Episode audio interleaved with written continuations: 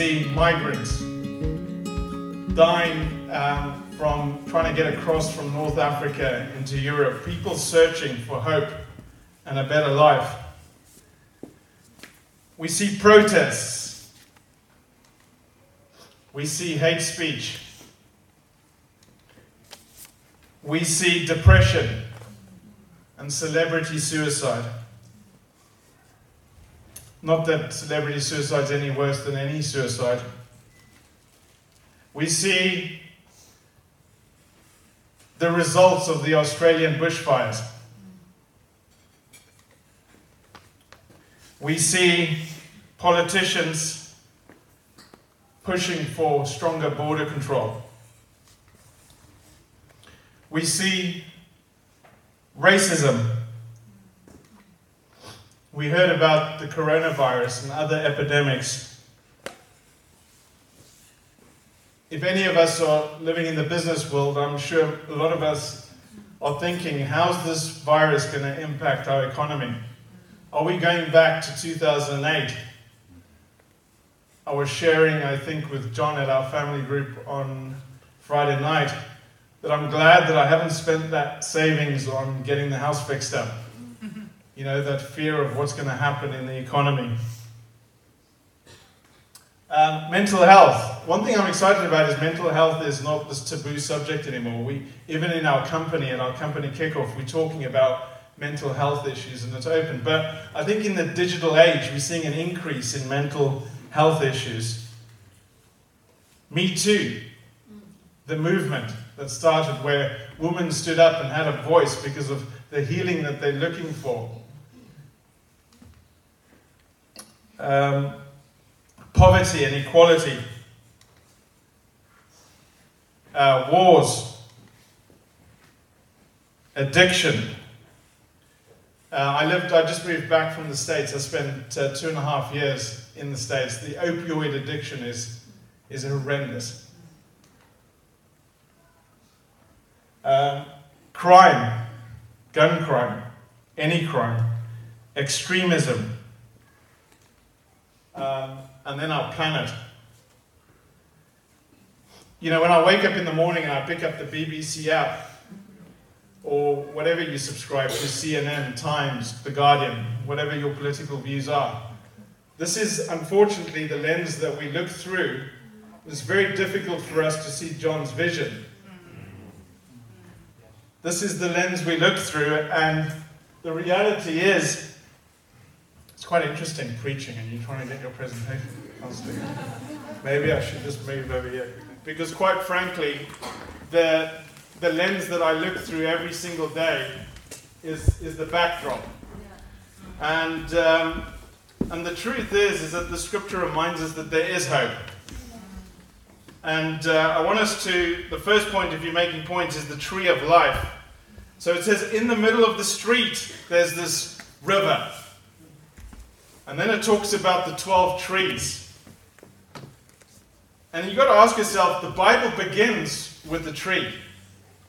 In Genesis 3, verse 22 to 24, we won't read, but it says that man was not allowed to eat from the tree of knowledge of good and evil. And now we see this tree again appearing at the end of the scriptures. What went wrong in Eden? I think we heard some when Manny started his welcome, I thought, oh, oh, where's this going? You know, I'm a man, I'm proud to be a man. And I was like, oh, please, God, please. You know, and it was great just to see it, it sort of ended well. Yeah, I think we all, we all would agree. But the point is, is that Adam and Eve had this battle going on there, and Satan came to destroy the perfect and blessed unity between God and mankind. God had intended and He created beauty he created harmony and this connection, but Satan brought destruction and division and shame. Hmm. And the truth is, is that he's pretty good at it. We just need to remember the backdrop of what I shared. But the point is, is if we look at the macro themes, the macro themes of the coronavirus and financial crisis and, and politicians and, and extremism and poverty and equality and, and all these things, we need to remember, and then not even to mention our own lives at a personal level, at a more micro level, uh, marriage challenges, family healing that needs to take place. Maybe you've got issues at work with colleagues, maybe your career. There's a lot going on. But we need to remember that these things are temporary.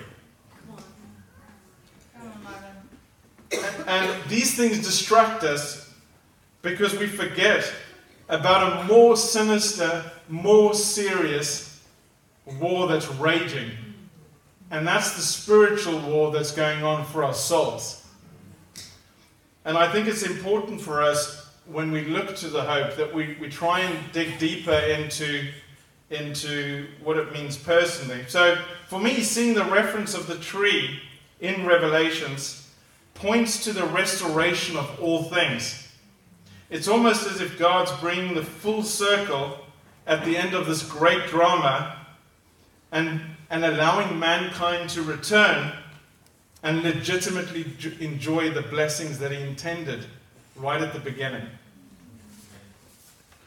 Now, it also talks about the healing of the leaves. And uh, the ancient Greek language, um, healing can also mean health giving.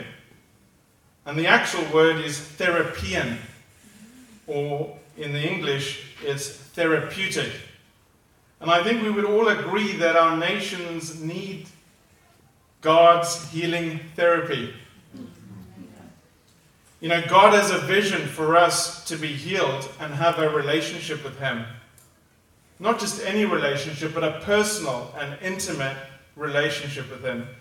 We heard John T. share in the communion that he brought Jesus down, his only Son, so that we could have healing and that we could be healed from our wounds. But I would suggest that there are fewer and fewer people today that would recognize God as a healer of our broken world.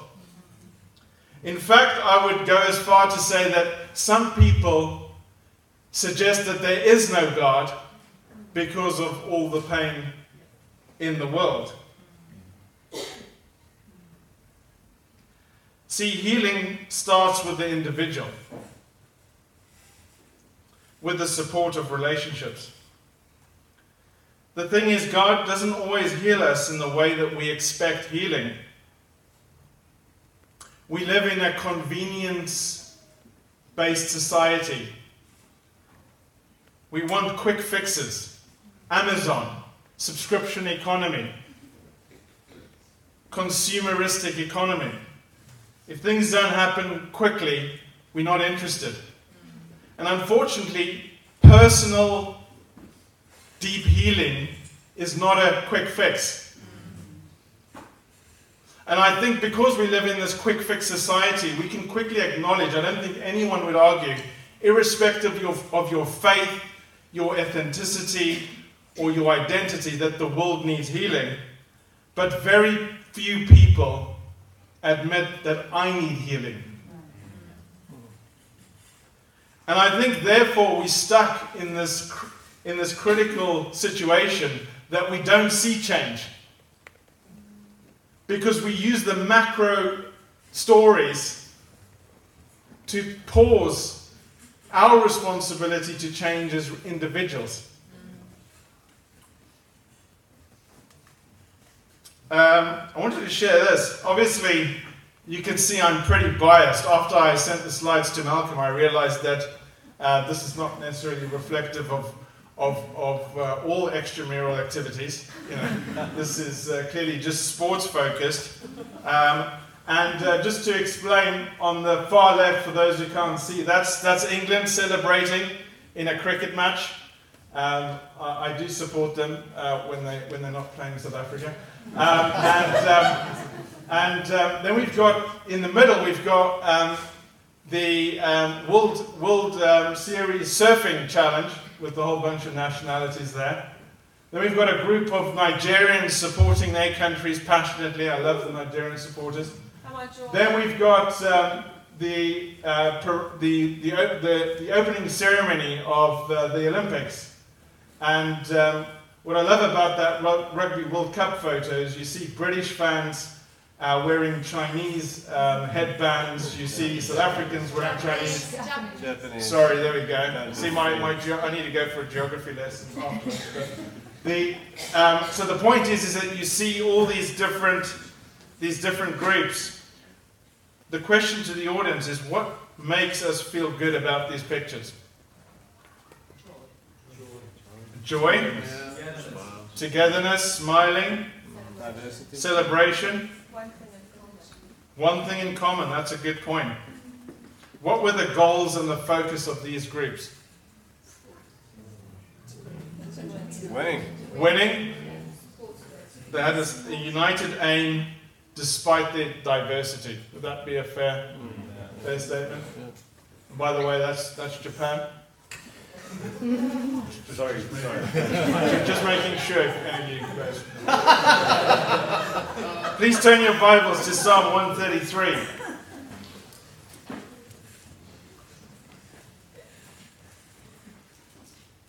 Uh, David's writing a song, and he, he writes the song, and he says in Psalm 133 How good and pleasant it is when God's people live together in unity. It is like precious oil poured on the head, running down on the beard, running down on Aaron's beard, down on the collar of his robe. It is as if the dew of Hermon were falling on Mount Zion, for there the Lord bestows his blessing, even life forevermore. In the King James Version, it says, Behold, Behold, because this is rare and it's precious. Um, the fact that God's people, especially when you see God's people living in unity, David refers to it as oil dripping down Aaron's beard. And he says it's like dew settling on the mountains. And for those who know about the landscape that David was living in, it was pretty dry. But we know that on, on Mount Hermon, somehow dew is in excess at the, at the very top of the, of the mountain. And he, he's basically saying it refreshes, it refreshes us uh, when we live in unity together. And God wants us to use relationships to heal us, but not always in the way that we expect. And I wanted to share an example. I grew up um, in South Africa in a segregated um, apartheid era and I lived pre, uh, pre and post apartheid. And something that stood out especially about our church is the fact that it was a true beacon of light during a time of significant oppression and, com- uh, and complexity, uh, where we had a black majority that was under white minority rule. And fundamentally, um, you weren't allowed to be in, in the same church building together. And uh, the church, I don't, think it, I don't think it was the only church, but it was definitely one of the first churches um, in the country to, to say, we oppose that view. And we're gonna we're gonna we're gonna we're gonna worship together, because the Bible the Bible says all nations, and seeing brothers who were staunch supporters of this apartheid oppressive regime become best friends um, with those who used to instigate violence against the same people. Just living in peace and an absolute unity together because they had this oneness in Christ. That's the power of Christ. It's not some fairy tale you read to your kids right. when you're trying to hopefully impart some moral compass into them. This is real stuff. You know, things that are good are not always pleasant, and things that are pleasant are not good. But David tells us that unity is both pleasant and good. And I thought it was quite funny if you, for those who have kids, and you see sibling rivalry, and that's where I see a lot of if I think of my life today as a, as a father of an eight year old and 11 year old, the most disunity I see is in my kids. And um, I was encouraged when I read the story of Miriam, Aaron, and Moses. So I want to ask you to turn your Bibles, and if you are a parent who's wondering if you are the only one, um, hopefully this will encourage your spirit today. So in Numbers 12, uh, verse 12 to 15, it says, Miriam and Aaron began to talk against Moses because of his Cushite wife. For he had married a Cushite. Has the Lord spoken only through Moses? They asked. Hasn't he also spoken through us? And the Lord heard this. Now Moses was a very humble man, more humble than anyone else on the face of the earth. I was wondering this morning they, if they did a census back then on like stone tablets, but clearly the Lord knows. The Lord knows who's the most humble in this room. Okay. At once the Lord said to Moses, uh, said to Moses, Aaron, and Miriam, "Come out to the tent of meeting, all three of you." So the three of them went out. Then the Lord came down in a pillar of cloud he stood at the entrance to the tent and summoned Aaron and Miriam. When the two of them stepped forward, he said, Listen to my words. When there is a prophet among you, I, the Lord, reveal myself to them in visions. I speak to them in dreams. But this is not true of my servant Moses. He is faithful in all my house. With him I speak face to face, clearly and not in riddles. He sees the form of the Lord. Why then were you not afraid to speak against my servant Moses? The anger of the Lord burned against them, and he left them. I'll stop there. Here's Moses, Miriam, and Aaron, and uh, they've got a they've got a they've got an issue with Moses. One with, with his leadership, and, and ultimately the fact that he's he's obviously celebrated diversity and married a Cushite, um, and they've got an issue with this. And after I read this, I'll, I'll, be transparent with you. My first instinct was, I wish God could come into some of my arguments like this. you know I mean? Just come down and just really help people understand. Why, why do I have to work so hard to convince people that I'm right? Obviously, that's a whole sermon on itself. But the, the point over here was Miriam was actually a great sister to Moses. She took that little basket when he was a baby, you know, sent him down the river. Aaron was a great friend. Moses couldn't speak, he struggled, he's a bit like me. And um, ultimately, he supported Moses with the exodus of getting the Israelites out of Egypt. But then there's this conflict. And um, luckily, Aaron responds in, in a humble way um, before God and, uh, and Moses. And Moses' humility towards them both is also commendable. And God ends up healing Miriam because she gets struck, and Moses says, Please go, it, it's okay. Yeah, this, this happens. It's sibling rivalry. and um, what's interesting is God doesn't just heal her physically, but he's, he's interested in healing those relationships. And what I want to ask you today is Is there healing that needs to take place in your home? Not the world, in your home, in your extended family, your church, your family group, your marriage. See, God uses all people to bring us near to Him and ultimately find Him. And often people who are very different to us. I got invited in a, in a what I would say is, is, a, is an exceptionally racist country. When I was doing my driving test, I got invited by um, uh, a black individual to come to church. And ultimately, he helped me become a Christian. In, in a country where, where this, so God uses different people Sometimes we tend to click, we try and, our natural selves try to connect with people who are like us, who tell us the same things we want to hear, who have the same likes. I want to encourage you to be brave and today just celebrate diversity and see what we can learn from different cultures. How are you cultivating and pursuing unity in your home, work, community? Are you a peacemaker?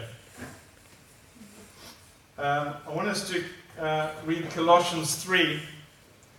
Got about seven minutes. Going okay? We still? How's the? I can hear some tummies.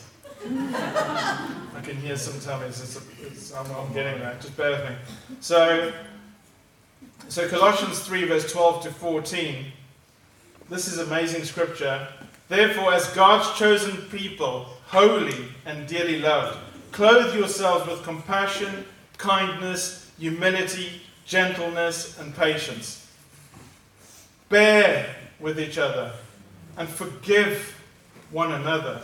If any of you has grievance against someone, forgive as the Lord forgave you. And over all these virtues, put on love, which binds them all together in perfect unity. There's a whole sermon in, in that. But what I want to focus on is bearing. It implies a constant attitude of overlooking mistakes and annoying habits. A constant attitude. Grievances. I don't like what you did there, but I'm going to forgive you. What would this world look like if people just if this was became a law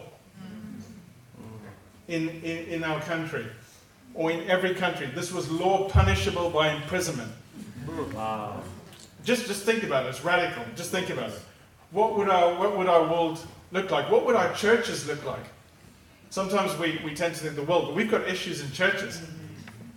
For those who are visiting, sorry to disappoint. Um, but the point is, is that, that this is what this is what we are called to. And I just wanted to share quickly um, of a story of forgiveness in my own life. For those who don't know, I um, met my father for the first time at the age of 35. And some of you might go, wow, that's pretty intense. And um, I'm grateful that I did get to meet him because ultimately it was this sort of, it's your identity. And there was this sort of like, for 35 years, I, I mean, my mum always told me she's my mother and my father, and I was like, I know you're my mother and my father, but there's another just biological thing that happens. you know, I need there's someone else in the story too. And um, at the age of 29, on a Facebook link, no, in 2000, yeah, in two, when I was 29, on a Facebook link, someone pinged a message and said, "Hey, I'm your cousin, um, and by the way, your your father was here two weeks ago." I was like, "Okay, I didn't know I had a cousin." and it was interesting to know that I had a father. so I sent him an email. I'd, beca- I'd been a Christian for eight years. And I was like, I'm going to be the Christian in this relationship. so I sent him an email saying, I, I, am not here to judge you. I've got lots of judgment. Um, I'm, I'm, um, I'm, um, and I've got lots of questions, but here's my number. I feel like it's your responsibility to phone me. You, the dad. Well, you haven't earned the dad title yet, but you, Chris, and you can phone me. and um, it took six years for him to phone. And obviously, during those six years, you sort of wonder, what's my identity? And um, God worked out in, in, a, in, a, fantastic way that um, uh, the company I worked for asked me to go and set up the operation in South Africa. And so uh, I flew out to, to, to, Johannesburg and was in the hotel in Sandton, and I reached out to him and I said, if, if, if you'd like to meet me for breakfast, please feel free to come. And he said, yes. And so that whole night I'm thinking, what's this con- I don't even know how to start this conversation. Yeah. 35 years of I don't know what. And I'm sure that there's people in the room who's had similar experiences, but it's quite nerve wracking. And um, I just prayed and I remember sitting at the breakfast table and I got the text message and he's down in the hotel lobby. And it's like, wow. Okay. And I remember coming out the elevator and seeing my dad. And um, it was like, if you see um, um, sort of, what's the, what's the guy who does all these nature programs? David Attenborough. Yeah, David Attenborough, when he sits there with the gorillas. I mean, and the gorillas like look at each other, trying to figure out, okay, do I have your lips? Do I have your eyes? Do, what do I have? Okay, clearly I didn't get your legs. Um, my legs are much skinnier. I've, I've got my mum's legs. But, uh, the, the point is, is that there was this moment of wow. And uh, we sat down for breakfast, and he cried, and we talked through it. Long story short, we reconciled. And the two things that were critical was forgiveness mm. and listening. Yeah. yeah. That was it. Hmm. You know, I think sometimes we need to lighten up. Mm. We will never experience the blessedness and the joy if we want each grievance and annoyance accounted for. Wow. Closing out. Back to the vision, back to Revelations 22. Identity in Christ, the holy nation. You know, in Revelations it talks about the fact that our names will be on his forehead. Our, his name will be on our foreheads. Before Simon says point number. Yeah. Heaven will be a place where God's people will forever be identified with their God. And there will never be any doubt that we belong to him.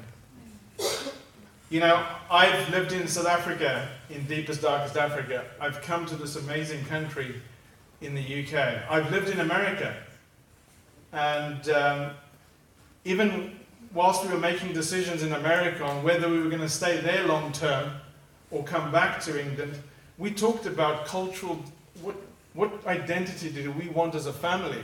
Because we, we felt like we were starting to lose who we were as an identity. What is our cultural preferences? What are these things? And the thing that reassured us is in First Peter, which was the Spirit was working because John T. and Nicole read the same uh, scripture, which is our identity is in Christ. We don't have to worry about these things. We've got the same values, we've got the same focus. See, the problem with identity is that it either makes you arrogant or insecure. Tends. We talked about passport envy. I recently went skiing in Switzerland. I experienced a bit of passport envy. The point is, is that sometimes we can look at the benefits of certain countries. Net migration has multiplied. People are pursuing benefits. But the true, the true benefit is, is when you are united and connected in Christ. How do you feel about the fact that you're going to see God's face? Now, it's going to be nothing like the experience of my dad, because it will be much more exciting. But the concept is the same. There's this person that you know is alive, and then you get to meet them, and you see his face. And what I want you to do is close your eyes now whilst I read this. And I want us to meditate on John's vision. You know, p- picture yourself in the city. No more curse. Perfect restoration. The throne in our midst, God's throne, perfect administration, no corruption. Servants shall serve in perfect subordination, equal. We shall see his face. We'll be perfectly transformed. No more ailments, no illnesses. Our name, his name will be on our foreheads. We will be secure in our identities. God is the light. We'll have perfect illumination. He reigns forever. Perfect exaltation. You can open your eyes. As the Bible opens with the story of paradise lost, it is here that he closes the story with paradise regained. The call to action for you is simple pursue Christ wholeheartedly, because if you do, he will transform your identity, use you to impact others, and one by one, He will